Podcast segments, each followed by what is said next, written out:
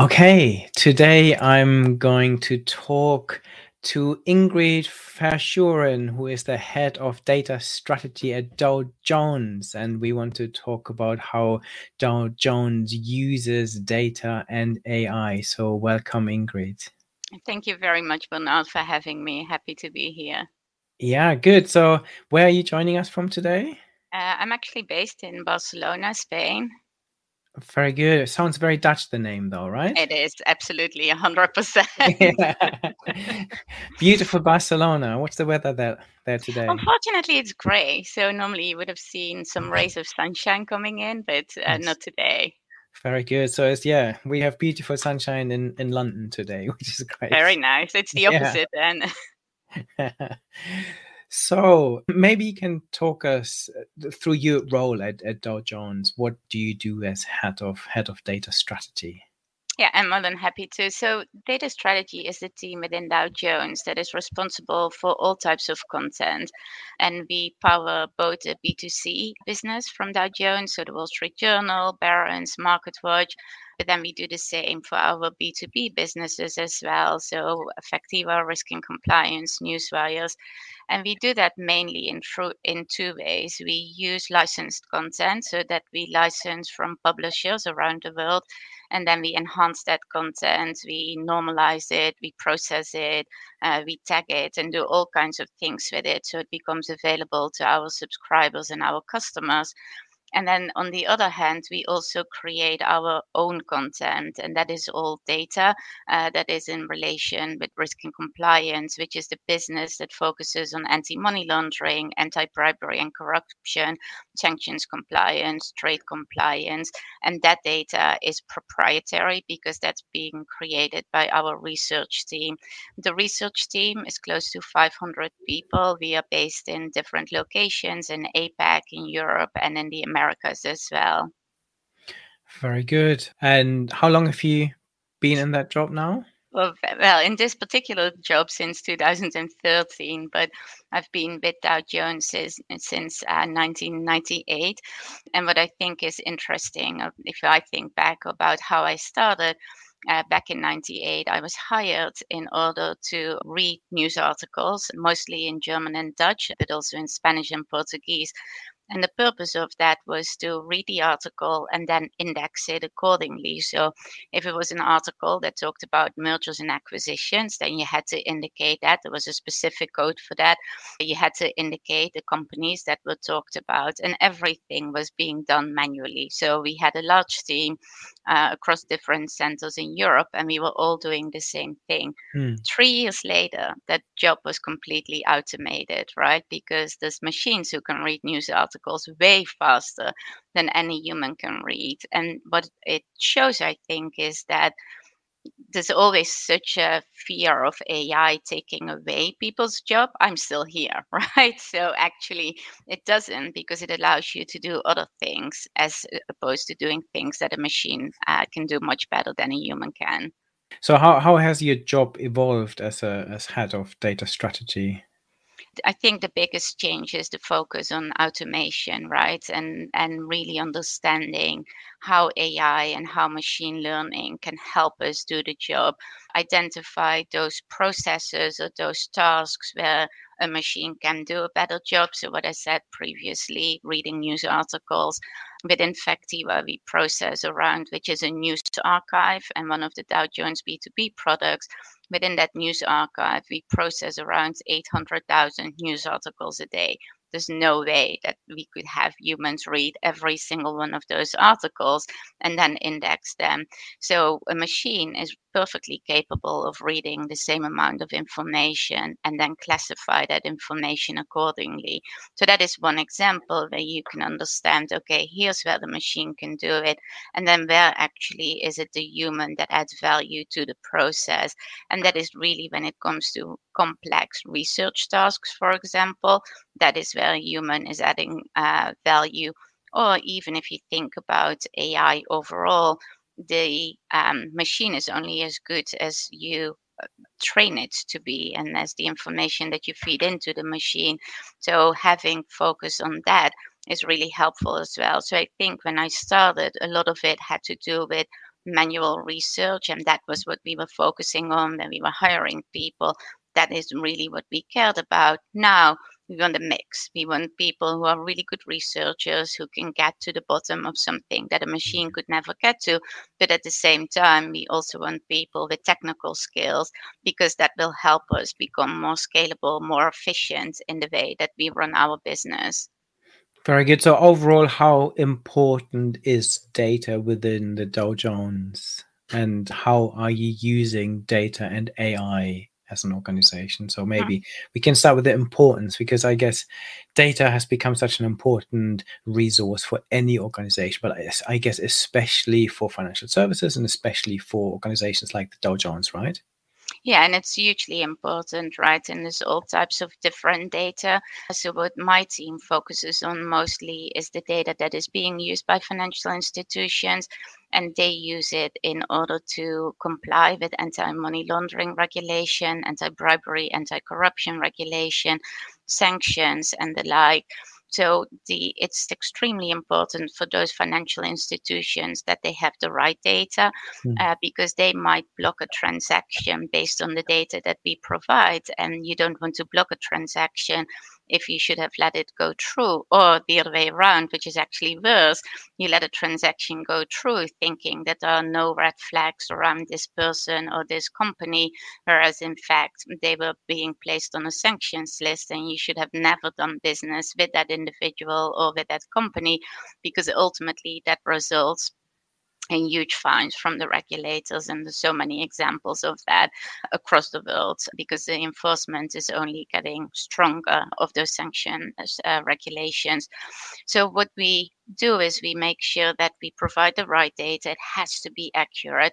It also has to be timely because if the US mm. regulator puts someone on a sanctions list today, if it takes me a week to update, then in that time frame, a company, a financial institution can be exposed to doing business with that individual or that company and it has to be uh, relevant. So, a lot of the things that we also do is defining or deciding what goes into our databases and what we do not include because we want to provide information that is relevant to the financial institutions.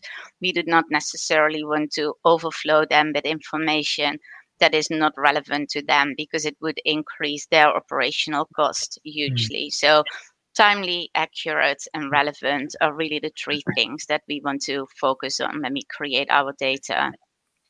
Very good. and then data obviously feeds AIs, artificial intelligence, and machine learning algorithms. How are you using those today?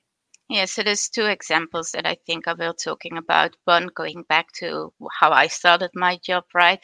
So within this news archive that where we process close to a million news articles a day, the way that we use AI there is to classify all of those news articles. So we classify them by the companies that are mentioned mm-hmm. in the news. We classify them by topic, by industry, by jurisdiction. And ultimately, what that does is it makes our news much more organized. So if you then want to use it, if, for example, you're an asset manager and you want to use unstructured news or unstructured data really in order to feed one of your models, by having all these very clear tags it makes their processes more efficient mm. and all of that classification of the news that we do is fully automated we have a team of experts that looks at the taxonomy so that looks at the classification scheme make sure that it's up to date because a topic that might have been relevant 15 years ago is no longer relevant today and the other way around. So how do you make sure that you keep a classification scheme up to date? And at the same time then make sure that the machine so the ai that we use understands what this new topic is so that it can correctly classify the news articles that are coming in and then the second piece where we use AI is really to help us with identifying possible red flags for financial institutions. We use um, many different sources. So we use the Factiva News Archive, but then on top of that, we use close to 500,000 sources in addition to the News Archive. And with that, we want to make sure that, again, a machine can do the work that a researcher can't do. So if I have a news article as a machine, you can tell me whether this is positive or negative. It contains a red flag because it does involve something related to money laundering. And here's the people or the companies that have been involved in that. And then a researcher does the additional research, making sure that actually is this relevant to the client? Does it fit our definition? How do I need to make sure that it's consistently formatted so we can then send it to our clients? Very good. And you said this before that your role has evolved, whereas where you started has now been automated, but you're still there. And you also talked about the importance of human oversight and the ability that you have humans that can train AIs appropriately. H- how important do you see this, and and how do you do this in at, at Dow Jones? Yeah, and it's hugely important, and and we've actually when we talk about it uh, internally, you have AI and you have the human expertise, and that combination together is something that we call authentic intelligence. And both parts are equally important. And when you think about the importance of the human, there's a couple of instances where I think it's really important part of it is when you start feeding the machine your material, right? So whether it's unstructured data, structured data, you have to make sure that that data is accurate because if you give the machine inc- incorrect information, clearly what you get out of it is incorrect as well. So we use our uh, specialist researchers to identify those sources. They are uh, across the team, we cover around 60 languages. They are native speakers from all different countries around the world. And what that gives us is not only the linguistical benefit, but actually a cultural understanding of the country that they are covering. They are able to identify what sources are reliable, what sources are trustworthy, and therefore are a good source for AI and for training the machine and what sources we should stay away from. So, mm. selecting the right sources is extremely important. And we've seen examples of startup companies whose technology is hugely impressive. But then when we look at the sources they use, we know we can do a better job by actually feeding it different sources. So therefore the output is much better as well. So that's one of the, the, the pieces where the human expertise is extremely important.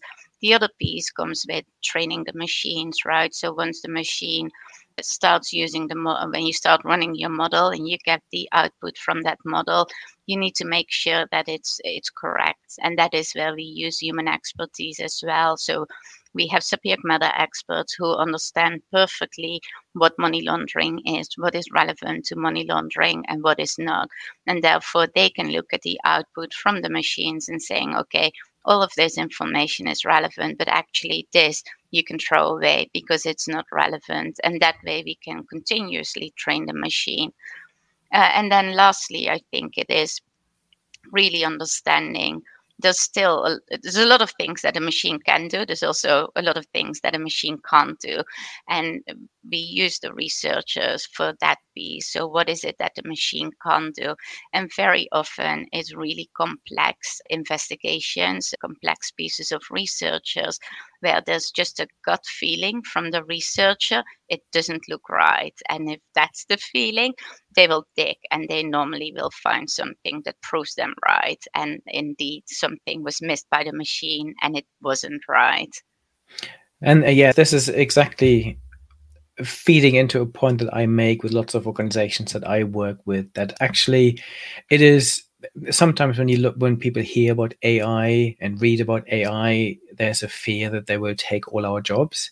And what you're showing here is that actually it's a really important it's, it's the balance of applying ai for what it is really useful like reading thousands of news articles a minute but then you need to have human oversight of all of this and you need to evolve those algorithms as well. It's not like we're designing them once and then they work forever. So do you have any examples of how you've evolved and and continuously trained algorithms to make sure they they stay working well and give you the outputs that you need Yeah, I'm trying to think about examples where we've continuously trained. I think the example that I gave previously, so where you constantly feedback, these are the cases of money laundering or corruption or bribery that are relevant, and here are the cases that are not, is one example. Another example is contrary to what a lot of other companies are doing in the industry rather than translating the original material into English and then use one model that you can run across all of the different languages that you have translated,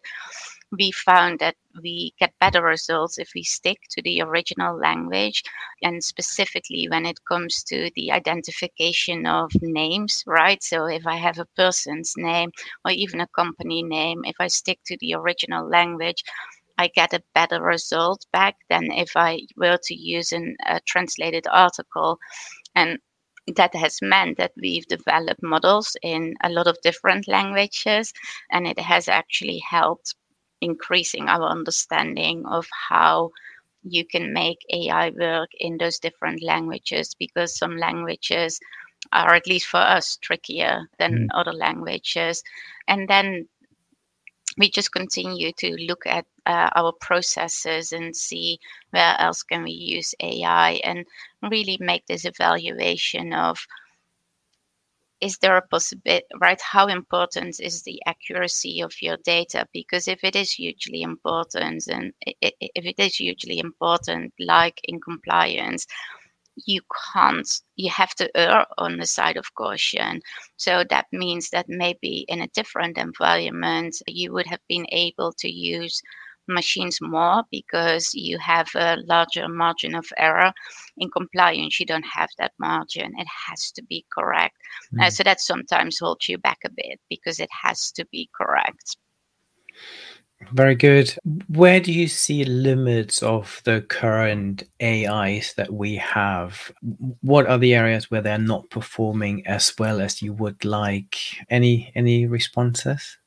Yeah, there's a couple of examples that I was thinking about earlier this morning. We had a very recent one, and it's actually a really simple example. So most of the examples are, are more complicated, but this one is very straightforward and it was a sanctions list regulator that had published an update to their website, and that process is being automated. And what the um, output was was that they had removed more than 60 names from their list, which was kind of surprising to the researcher. So the researcher validates the automated update before we do anything with it uh, because it was a lot of names to be removed in one day.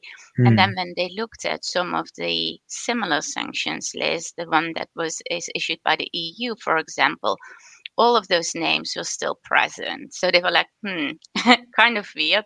And what they did, they actually reached out to the regulator and said, We noticed that these names have all been removed for your list.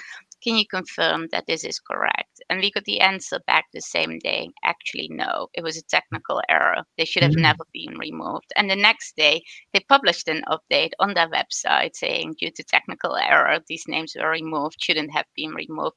So that's a really good example where if you just had the machine and you didn't have this human eyes looking at it, we would have processed it uh, as the as a deletion, whereas it mm. wasn't a deletion because it was a mistake. Uh, so that is an easy example. Uh, a more complex example, I think, has to do sometimes when people just don't give you the right information. So we were asked to do research on an individual. Um, which we did, and there were really no red flags, which seemed kind of weird considering the jurisdiction that this individual was coming from. And this is what I mentioned earlier. The gut feeling from the researcher was like, hmm, it, eh, there should have been red flags. Mm. And then through a whole large process of additional research, they found out who the wife was, then they found out where they lived, then they found out this. It turned out that the individual was not only using the name that had been provided by the client to us, but actually they were using a whole bunch of aliases as well. And then running the research on those aliases, it turned out the individual was involved in fraud, in money laundering. So there were mm-hmm. plenty of red flags, right?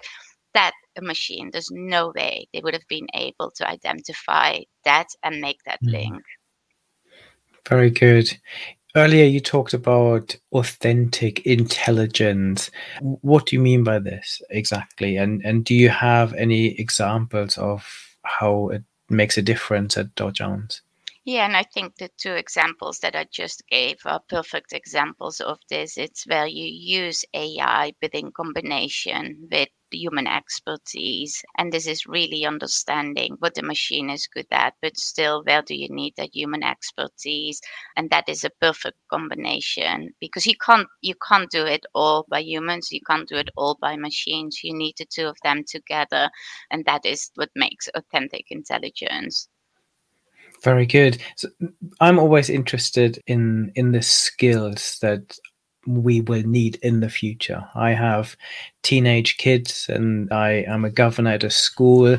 And I, I, think some of the skills you talked about are actually some of the critical thinking skills are really important, where we outsource some of the basic things to machines because they can do them faster and better and with fewer mistakes. But then we still need a, a bit of gut instinct, you mentioned as well. What kind of skills would you think humans that work alongside machines and can create what you call this authentic intelligence, what skills would you be looking for? That's an interesting question. I have teenage kids as well, and what I'm always amazed by is their how digital native they are. Right, they are so far ahead of any of us when it comes to that. I think the part that continues to be really important is what you mentioned is the critical thinking, right? Because what I sometimes see, at least if I look at my own children, is what they see how do you make sure that what they see what they get surfaced in front of them that they need to understand when to question that, right? Mm. And a lot of that has to do with misinformation. Mm. Really important to understand what is the information I can trust, where does it come from, and then how can I interpret it? And I think that never goes away. Uh, and it mm. becomes even more important if machines are making decisions for you, right? It, you have to understand what is true and what isn't true, what is accurate and what isn't accurate. And to me, that is continues to be most important skill. What I also think is you, it, you need the technical skills, and almost everybody needs to have a basic technical understanding of what is possible. Because if you don't, then that's just not where where we are going where society is going so you need that understanding because being stuck in the past and just focused on all your manual expertise mm. it, that's still required right so Magna, I, I, you should definitely keep that but you should also acquire the technical skills mm. and then the subject matter expertise so what we found is when we work on different models we normally have a technical specialist and a subject matter expertise uh, expertise working together so the subject matter expert can tell the technical analyst what is required, what is relevant, what isn't relevant. The technical analyst can then devo- develop that, and then the subject matter expert can feed back onto that. But having those two skills together is, I think, what is we continue to need that for the next few years at least. Yeah, I completely agree.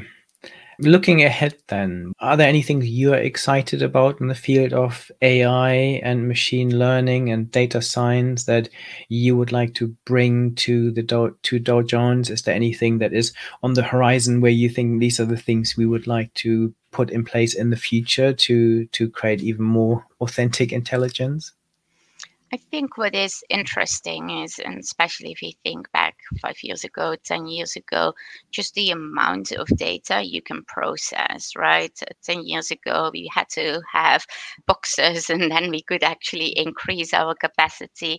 With the cloud, you've removed that. So it becomes much easier. Storage or, or is no longer an issue, or relatively speaking. So that allows you to process vast amounts of data and I think that by doing that, you can make the machine smarter because you can actually teach them how to make some of the links that, that, currently researchers are doing. So that is one thing that I think will continue to evolve. The other thing that I think we can do more with is when it comes to deep learning. So currently there's still a lot of time being spent on training the machine and that i know that other areas are using it much more than we do right? But just from our own perspective the more we can use deep learning that will reduce the cycle of model development the better because that means you can develop more models. So that is the other thing that i'm excited about. Yeah i agree. Uh, and and I, I think for me breaking down some of the the the skills barriers that at the moment you need highly skilled people training machine learning algorithms. What i see on the horizon is much more no code environments where you don't need that expertise to start developing models which should exactly. make it all yeah. yeah super exciting. Thank you so much ingrid. This was super interesting and hopefully we will do this again at some point and catch up with you and what you're doing. Hope anyone so thank you Perfect. Anyone interested in, in more conversation, head to my YouTube channel where you can find plenty of more interviews and videos. Thank you very much. Thank you.